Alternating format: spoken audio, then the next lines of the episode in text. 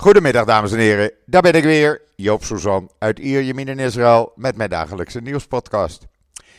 Eerst maar het weer, want zo dadelijk heb ik in de podcast een gesprek met Raouf Leeraar van het CIDI. En met hem gaan we praten met name over het antisemitisme in Nederland. Maar daar kom ik strakjes op terug. Eerst even het weer zoals gezegd. Nou, vandaag kunnen we nog even lekker genieten. Het is zo'n 23 graden, mooie blauwe lucht, heel zacht briesje. Het is eigenlijk voorjaar, maar vanavond dan begint het feest. Storm, regen, sneeuw op de Germon en dat gaat dagenlang duren. Het wordt alleen maar erger en het wordt kouder. En dat duurt tot in het weekend, zegt men. Dus we kunnen letterlijk en figuurlijk onze borst nat maken. Maar ook dat hoort bij het Israëlische winterweer. Heel normaal. Eigenlijk wat we vandaag hebben is niet zo normaal. En dan eerst het belangrijkste nieuws wat er is. Nou, eerst eventjes het nieuws wat op israelnieuws.nl te vinden is. Dat doe ik allemaal bij elkaar. Dat maakt het gewoon makkelijker.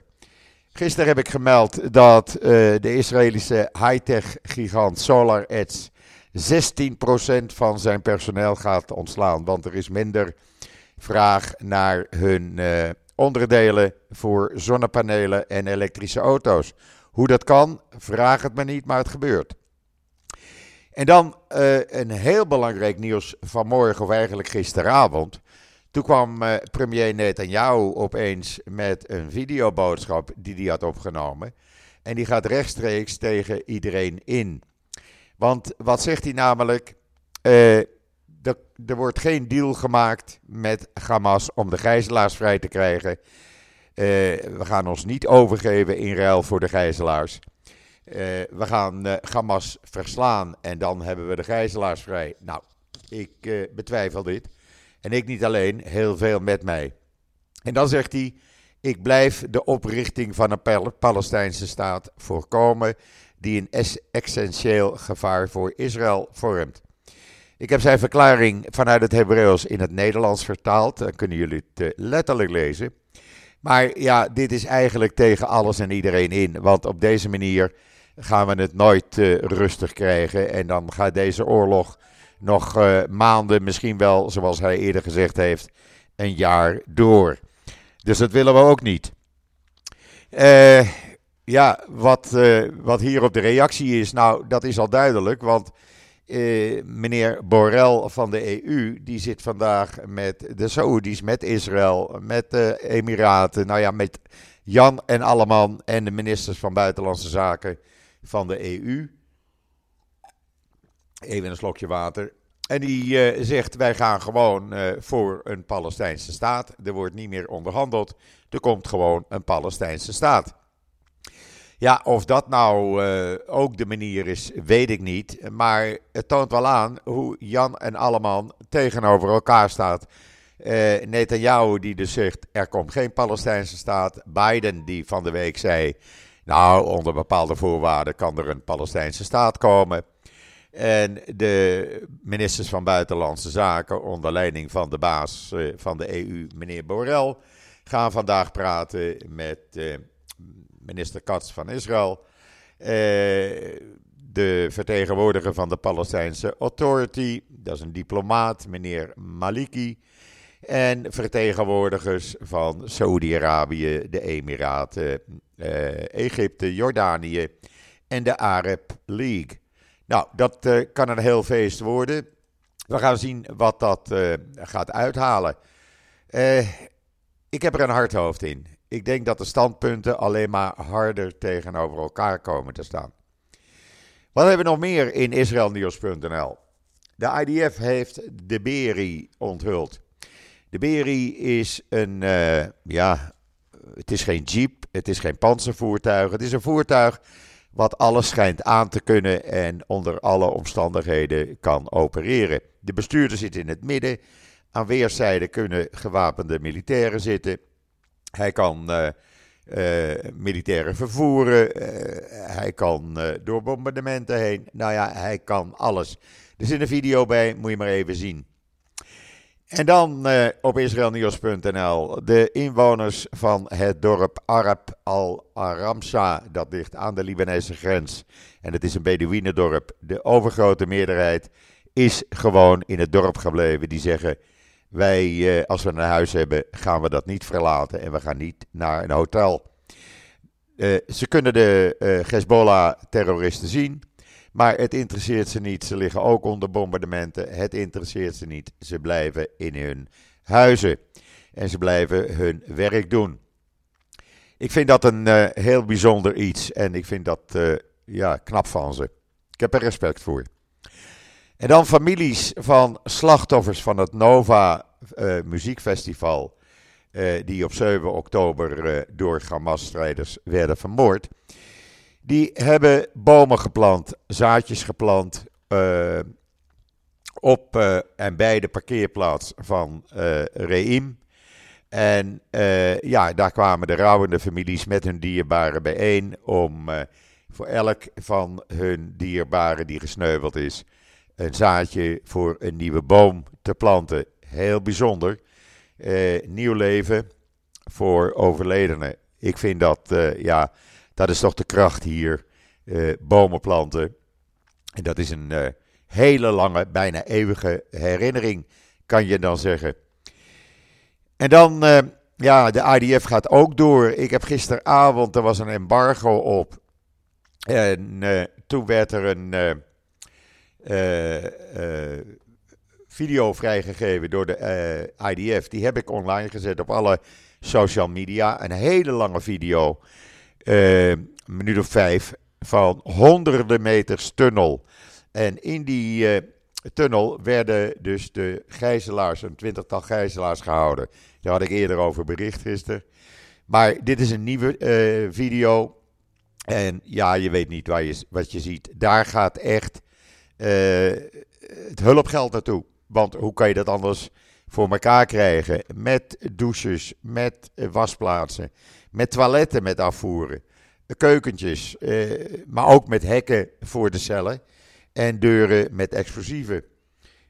Als je hem niet gezien hebt, zoek hem even op social media, heb ik hem gezet. Facebook, LinkedIn en Twitter of X. Nog een slokje water, hè?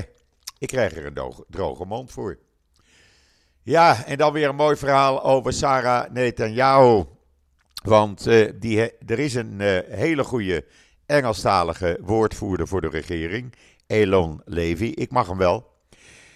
Maar zij wil van hem af. En waarom wil ze van hem af? Nou, hij heeft verleden jaar kritiek geuit op de regering. Hij is benoemd door de regering. En hij heeft een paar keer meegedaan aan demonstraties verleden jaar. Nou, dat mag niet van Sarah. Dus moet hij maar weg. Nou, ik denk niet dat hij weggaat. Ik weet niet wat Netanjahu zelf zegt. Hij heeft zich er nog niet over uitgelaten. Maar de kranten staan er vol van. Ook de Engelstalige kranten. Moet je maar even kijken, bijvoorbeeld Times of Israel. En dan, er is een vertraging opgetreden in de groei van de bevolking. Men wil niet meer zwanger raken, laat ik het zo maar zeggen. En het groeit veel langzamer dan voorheen. En of dat dan nou te maken heeft met de situatie hier in Israël, dat weet niemand. Maar het is wel opvallend dat dat nu naar buiten komt na 3 maanden oorlog. Staat in de Times of Israel. En dan hebben familieleden van gegijzelden hebben een permanent tentenkamp voor de woning van de Netanjahu's in Jeruzalem neergezet. Zij willen nu gewoon een deal. En ik kan me de wanhoop van deze mensen voorstellen. Er moet gewoon een deal komen. Je kan niet zeggen, zoals Netanjahu zegt, we blijven tot het oneindige strijden, totdat Hamas verslagen is. Want als Hamas verslagen is, zegt hij, dan hebben de gijzelaars ook. Nou, dat is gewoon niet zo. Daar doet meneer Galant, de minister van Defensie, nog een schepje bovenop. Want die zegt, rond Khan Yunis, daar worden de gevechten heviger. En dan komen we ook dichter bij de gijzelaars, zegt hij. Dat kon hij zien vanuit een vliegtuig. Nou, ik weet niet of dit de methode is. Echt niet. Ik heb zo mijn twijfels. En ik kan me de wanhoop nogmaals voorstellen van deze familieleden. En dat tentenkamp blijft nu staan totdat er een deal is met Hamas. Ja, Eisenkot, de vroegere stafchef die nu ook minister van het oorlogskabinet is, die heeft verleden week al gezegd van onder elke voorwaarde moet er een deal komen. We kunnen niet voor de overwinning gaan, want die zit er niet in. Je kan Hamas nooit 100% verslaan. Ja, velen zijn het met hem eens. Ik moet hem ook gelijk geven. Hamas kan je niet 100% verslaan. Natuurlijk, als je nu een deal maakt, ja, waar stop je dan? Ga je dan nog een paar dagen door of wil je eerst die gijzelaars eruit? Ik ben bang dat er namelijk steeds meer gijzelaars worden vermoord door Hamas. Dan hadden we meneer Poetin, die had een mooie uitspraak. Die zegt, de Holocaust heeft helemaal niets te maken met de Joden. En dat zegt hij in kritiek op Duitsland. Omdat Duitsland Israël steunt in Den Haag bij het internationaal gerechtshof. Nou, dat vindt hij ook maar niks. Inmiddels heeft hij wel zijn troepen naar de grens met Syrië en Israël gebracht. En van daaruit wordt de IDF bekeken door de Russen. Hij doet er dus nog een schepje bovenop. Kan je allemaal lezen in de Engelstalige kranten. Ja, dan een minister die wel vaker gekke dingen zegt met haar knotje. Ultra-rechtse, extreemrechtse minister Strok. Zij claimt dat er ministers zijn die ondanks een salaris van zo'n ruim 58.000 shekel. Nou, dat is pak een beet ruim 14.000 euro per maand. Niet rond kunnen komen. Nou, dat heeft nog nooit iemand gezegd. Het gemiddelde salaris hier is, waar zij 58.000 shekel krijgen, is het gemiddelde salaris 13.300 shekel. Dus ze hebben meer dan 4 keer zoveel salaris als het gemiddelde salaris hier. Maar goed, zij vond dat ze ook eens een keer in het nieuws moest. Dus dacht ze, weet je wat, dan ga ik dit maar even vertellen. Nou, dat heeft ze dan ook gedaan. En dan is er een peiling geweest waaruit blijkt dat de meerderheid, de overgrote meerderheid van de Israëli's, een diepe verbinding voelt met de Joden buiten Israël in de diaspora. 78% van de religieuzen, 84% van de voormalige immigranten uit Rusland, uit de Sovjet-Unie. En 75% van immigranten uit andere landen die vinden dat zij een diepere verbinding voelen met de diaspora sinds deze oorlog. Is dat zo? Ja, je bent er wat meer bij betrokken. Het is een heel verhaal, een heel lang verhaal wat je kan lezen in de Jeruzalem Post, als het je interesseert. En dan, voordat ik met Raouf Leeraar ga praten, is er een Israëlische chirurg en die hoopt methodes die in het buitenland worden gebruikt om mensen die hun benen zijn verloren of hun armen weer bewegingsvrijheid te krijgen, te geven. Dat doet hij met protheses en daar is een bepaalde techniek voor, waardoor mensen in het buitenland toch weer redelijk kunnen bewegen. Dat is een heel mooi verhaal in de Jeruzalem Post, daar kan je het lezen. En dan ga ik nu even kijken of Raouf bereikbaar is. En dan kom ik met een seconde bij jullie terug. Momentje graag. Nou, het is ook deze keer weer gelukt. En ik heb Raouf Leeraar van het CIDI aan de andere kant van de lijn. Raouf, goedemiddag. Goedemiddag, Joop. Raouf, we hadden gisteren weer een paar opvallende zaken.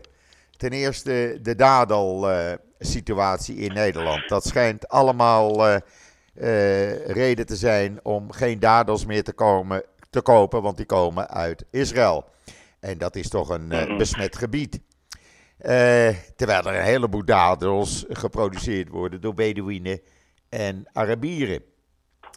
We hadden gisteren Ecoplaza, wat opvallend was. Die stopte opeens, want er waren klachten gekomen over de verkoop van dadels. En we hebben natuurlijk de stickers gehad op, bij Albert Heijn. Ja, zeker. Dus het was, nou ja goed, ik kreeg dat op een gegeven moment, zag ik online ergens dat er weer stickers op Israëlische producten in de supermarkt waren geplakt. En het ging dan voornamelijk over de dadels bij de Albert Heijn. En dan met name ook de biologische dadels. Nou ja, daar staat heel duidelijk op, afkomstig uit Israël. En nou ja, we hebben dat natuurlijk wel vaker gezien in de afgelopen jaren, hè, dat activisten van BDS, en voor wie BDS niet kent, dat is de Boycott, Divest and Sanction movement. En die zit eigenlijk over de hele wereld. En die proberen eigenlijk sinds 2005, wanneer ze zijn opgericht, proberen ze eigenlijk op ieder mogelijke manier Israël te boycotten. En een van die manieren is door stickers te plakken op producten, waardoor mensen ze hopelijk minder gaan kopen. Nou ja, dat is natuurlijk een soort van moderne versie van koop niet bij Joden. Dat is echt, nou ja, dat blijft verschrikkelijk om te zien. En naar aanleiding daarvan hebben ik en nog een aantal mensen in mooie harmonie een oproep geplaatst op sociale media om dus die dadels te gaan kopen. Ja. En wat ik begreep van een aantal mensen is dat ze inmiddels niet meer aan te slepen zijn. Okay. Dus dat is een goede zaak. Ja, zeker. Maar kijk, het is ook raar, want kijk, die mensen, die activisten, die zien dan Israël staan. En dat is een soort van rode lap voor een stier, is dat voor hun. Alleen wat die mensen niet begrijpen is dat die dadels juist ook verbouwd worden door Bedoeïnen, door Palestijnen, door heel veel Arabische inwoners van Israël die daar dus aan meewerken. En dat als je dus die dadels niet koopt, dat dan ook indirect impact kan hebben op het leven van die mensen. Ja, precies. Maar goed, zo ver lijkt het inzicht van de gemiddelde BTS-activist over het algemeen niet. Nee, maar een beetje dom ook van die bedrijven natuurlijk, hè? Welke bedrijven? Zo'n Ecoplaza, die gewoon zegt, we maken onze voorraad op en dan stoppen we met de dadelverkoop uit Israël. Dat is natuurlijk een beetje raar. Ja, dat is ook raar. Mensen beseffen niet wat ze eigenlijk zeggen en wat ze doen. En mensen die zijn geneigd om te volgen. En als je een leek bent in deze situatie en je ziet natuurlijk de situatie in Gaza en je krijgt alleen maar anti-Israël dingen of ceasefire now. Er wordt niks meer gezegd over de gijzelaars, als dat het enige is wat je krijgt voorgeschoteld. Dan probeer je vanuit jouw perspectief iets goeds te doen. En dan denk je, god, die dadels die moeten we niet meer verkopen. Want dan werken wij ook mee aan die zogenaamde genocide. Ja. En ik denk dat het voor een groot deel gewoon echt onwetendheid is hier ook. Maar ja, die onwetendheid kan natuurlijk wel gevolgen hebben. En dat is ontzettend kwalijk, maar ik geloof dat ik nu de laatste berichten ook in mijn netwerk heb gezien dat er ook best wel een storm van kritiek nu op Ecoplaza afkomt. Dus het zou ook zomaar weer kunnen dat ze gaan draaien als het ze te heet wordt onder de voeten. Maar ja, dat is nog even afwachten. Nou ja, mensen moeten gewoon gaan kopen in supermarkten waar wel Israëlische producten worden verkocht. Heel simpel. Absoluut. Ja, absoluut. Dat is heel absoluut. Simpel. En dan zag ik vanmorgen bij jou een opvallend bericht over het Algemeen Dagblad. Alweer? Ja, alweer. Het Algemeen Dagblad met ambtenaren van het ministerie van Buitenlandse Zaken daarin. Oh, die heb ik nog niet meegekregen. Wat stond daar in van over de ambtenaren? Nou, daar was een heel interview mee, zag ik. Het was een tweet van het CIDI, dus ik dacht die komt bij jou vandaan. Ambtenaren van het ministerie van Buitenlandse Zaken werden geïnterviewd en alles wordt maar onder het tapijt geschoven wat Israël betreft en dat pikken we niet meer. Oh ja, dat was... Ja, ik heb het in het NRC gelezen. Het AD deed mij even herinneren aan een berichtje van vrijdag waarin een docent van de VU die als voorwaarde had gesteld aan zijn vak dat je moest er maar wel mee om kunnen gaan dat de meeste westerse landen gebouwd zijn op genocide, kolonialisme en andere vormen van bezetting. En Israël is ook een apartheidstaat. En als je daar niet mee om kan gaan, dan kun je beter niet naar het vak komen. Dat was dus de boodschap die docent letterlijk op zijn website had gezet. Onbegrijpelijk. Ja, onvoorstelbaar. En daar komt ook nog eens een keer bij dat het dus een verplicht vak was, hè? Ja, dat was het. Dus studenten hebben helemaal niet de keuze die geschiedenis studeren om wel of niet het vak te doen. Maar daar is inmiddels een brief van een bezorgde ouder is er uitgegaan. Wij hebben ook contact gezocht met het VU. En uiteindelijk heeft het college van bestuur van de VU daar zeer adequaat op gereageerd. Zij hebben de docent dringend verzocht om het bericht weg te halen. Dat is gebeurd. En ook hebben zij nu iemand die toezicht houdt tijdens de lessen van deze docent. Oh. Om er zeker van te zijn dat deze docent zijn lessen niet gebruikt om een activistisch verhaal te verkopen. En ik kan echt alleen maar complimenten geven, ook aan rector magnificus professor Geurts, Jeroen Geurts. En zijn staf die dit echt op een hele goede manier hebben aangepakt. En ook hebben gezegd dat de universiteit een plek moet zijn voor iedereen. Waar argumenten kunnen worden uitgewisseld. Maar het moet wel een veilige plek zijn. En mensen kunnen niet vooraf gaan bepalen wat jij als student wel of niet mag denken. Ja, precies. Dus ik ben daar heel, heel erg blij mee. En dit is een reactie waar andere universiteiten zeker een voorbeeld aan kunnen nemen. Ja. Alhoewel een paar dagen daarvoor was er nog een grote demonstratie op de VU. Werd zelfs de deuren werden gesloten op de universiteit. Ja, natuurlijk. Het is natuurlijk nog niet voorbij. Nee. Maar ik denk wel dat het goed is dat de bestuurders die toch het mandaat ook en de gelegenheid hebben om in te grijpen, dat ook doen en een boodschap afgeven aan mensen die denken dat dit soort dingen geoorloofd zijn. Ja. Van jongens, hier is de lijn, Dit is de grens en hier mogen jullie niet overheen. Dus dat vind ik echt ontzettend goed. Ja, helemaal mee eens. Misschien is het een begin van een ommezwaai en andere universiteiten gaan volgen, want daar is het nog lang niet zover.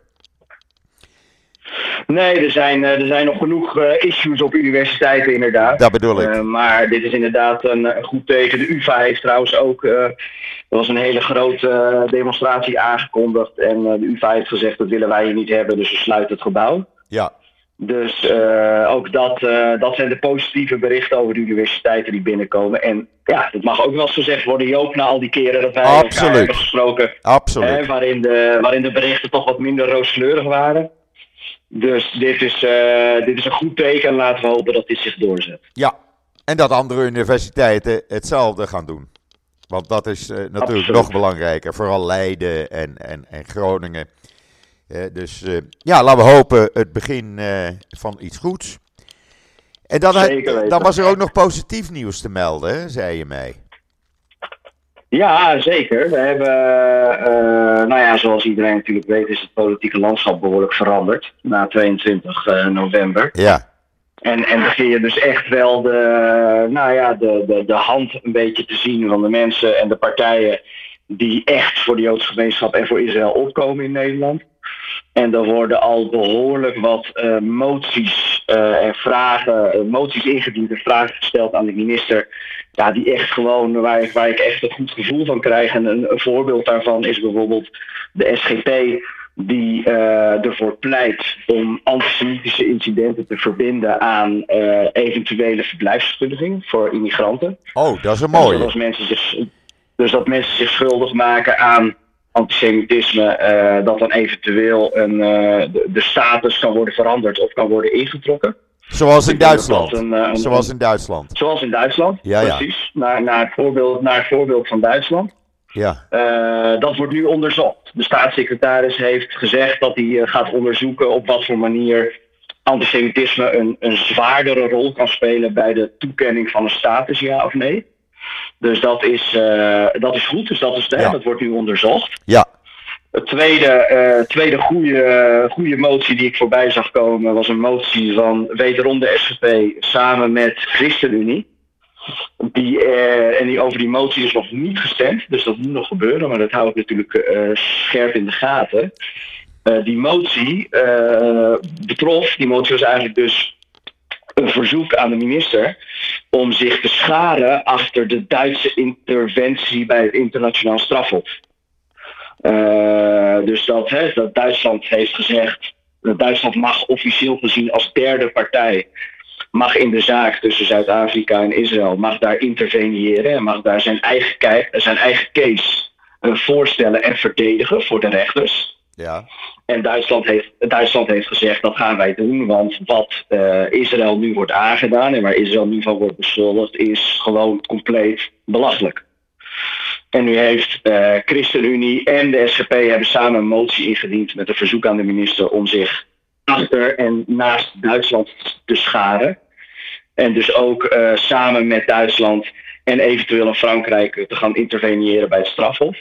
Dus dat is natuurlijk ook een uitstekend bericht, denk ik. Ja. En je ziet dat de steunende stemmen in politiek Den Haag, die beginnen steeds groter en duidelijker te worden. En dat stemt mij weer wat optimistischer, Joop. Ja, maar denk jij dat deze demissionaire regering dat gaat doorzetten? Of dat ze het laten liggen voor de nieuwe regering?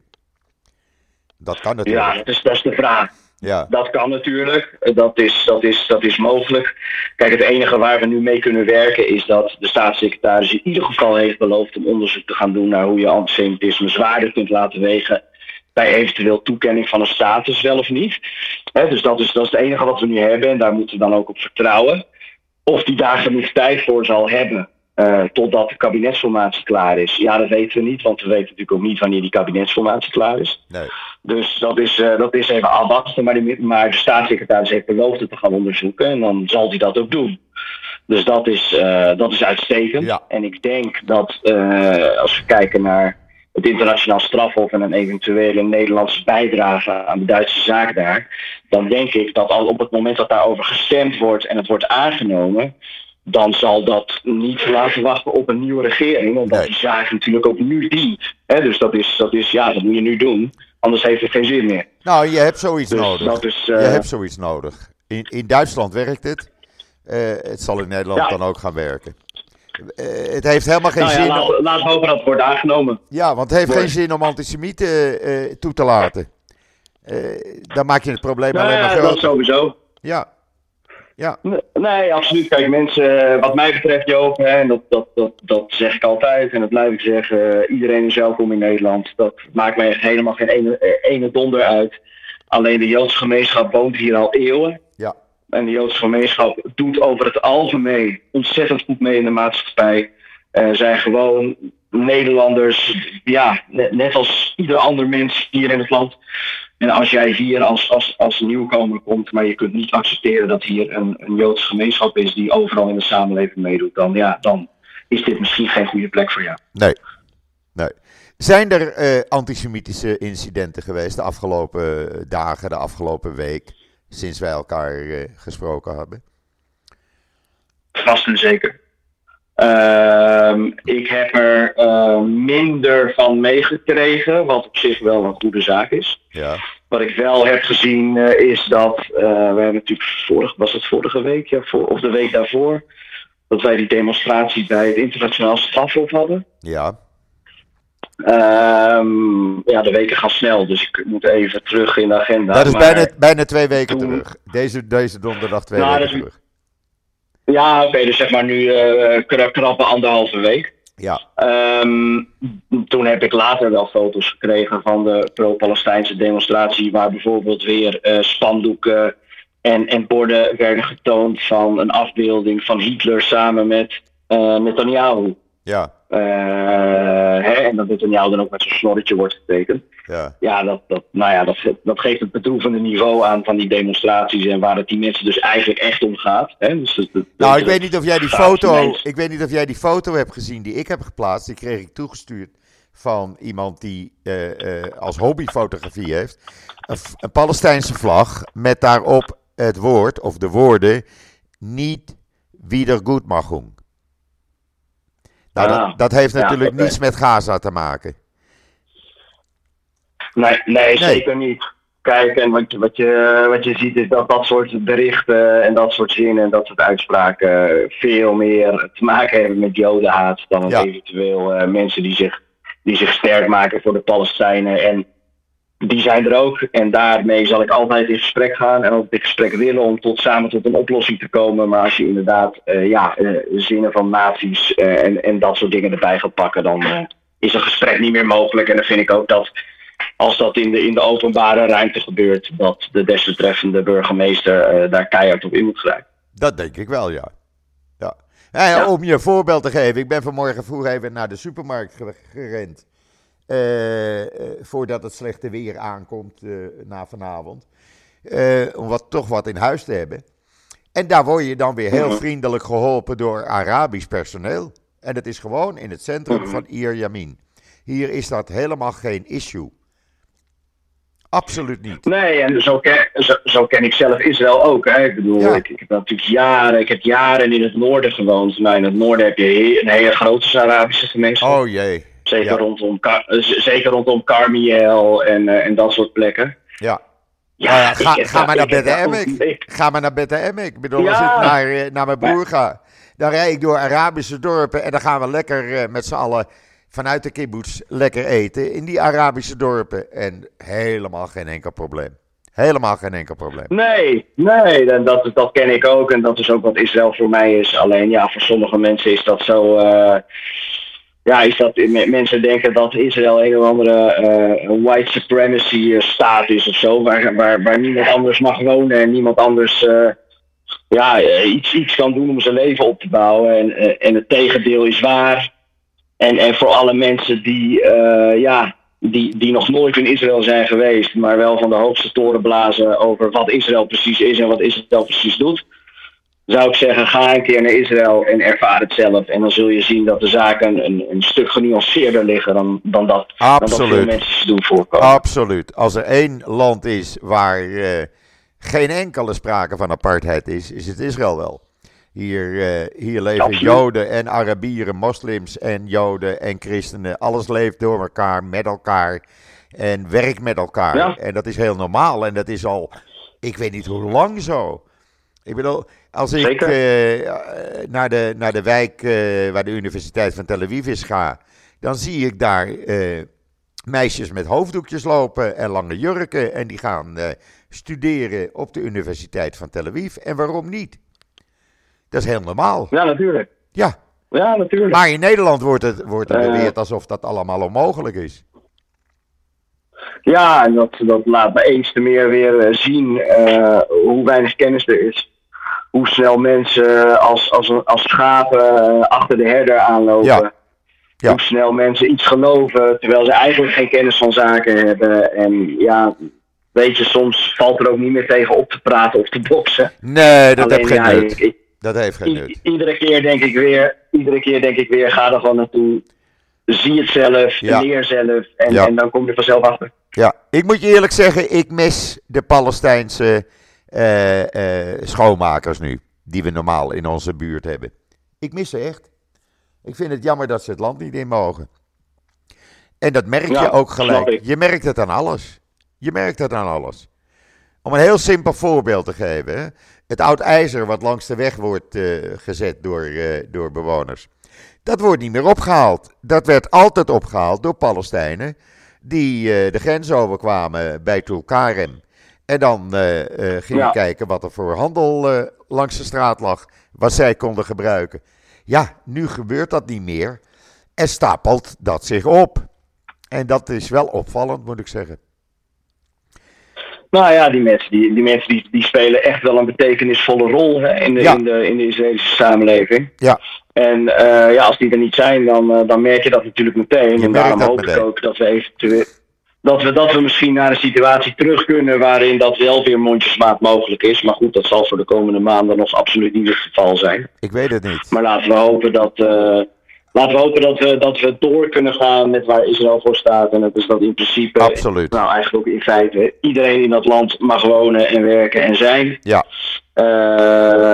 Net als in ieder ander democratisch land, zolang je je maar aan de regels houdt. Is er helemaal niks aan de hand. Nee. Ik vind dit een goede afsluiting.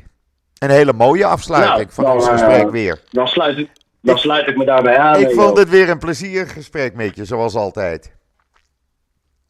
Insgelijks. Dus we blijven met elkaar in contact, Raouf. Zeker weten, Joop. We houden elkaar op de hoogte. Nogmaals bedankt. Alright. En ik hoop je snel weer te spreken. En een fijne dag. Oké, succes verder. Fijne dag. Hi. Doei. Doei. Ja, dat was een gesprek met Raouf. En dan heb ik vanavond nog een taak die ik niet zo prettig vind. Want de dochter van Robert Beroeg is overleden. Nou, ik hoor is ze overleden door een bacterie. Ze was wel reservist, maar ze is niet omgekomen in Gaza. Het schijnt een bacterie te zijn geweest waar wel velen last van hebben. Zij is er helaas aan overleden. Ze wordt vanmiddag begraven op Mount Herzl. En vanavond en morgenavond is de shive, oftewel kan je het rouwbeklag doen. Dat ga ik dan ook doen. Misschien gaan wat vrienden mee. Maar ik ga daar wel even mijn condolences overbrengen om 6:30 vanavond. Eventjes toch sterkte wensen aan deze familie voor dat grote verlies. Want het was een jong meisje die nogmaals als reserviste weer de dienst in was gegaan. Maar door een bacterie dus is geraakt en dat niet heeft overleefd. Zij heeft op haar verzoek zijn haar organen beschikbaar gesteld, zodat anderen weer kunnen doorleven. Dat is ook heel bijzonder, vind ik altijd. Dus ik vind dat nooit een makkelijke taak, moet ik je zeggen. Dat is altijd moeilijk, ik heb daar altijd problemen mee, maar het moet gewoon gebeuren. Het hoort ook bij het leven hier in Israël. En ik zal er zorgen dat ik vanavond om 6:30 daar een uurtje ben. In Kfar Maccabia.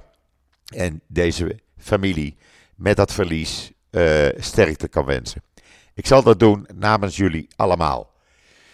Goed, dat brengt mij tot het einde van deze podcast. Morgen ben ik er weer en zeg ik zoals altijd. Tot ziens. Tot morgen.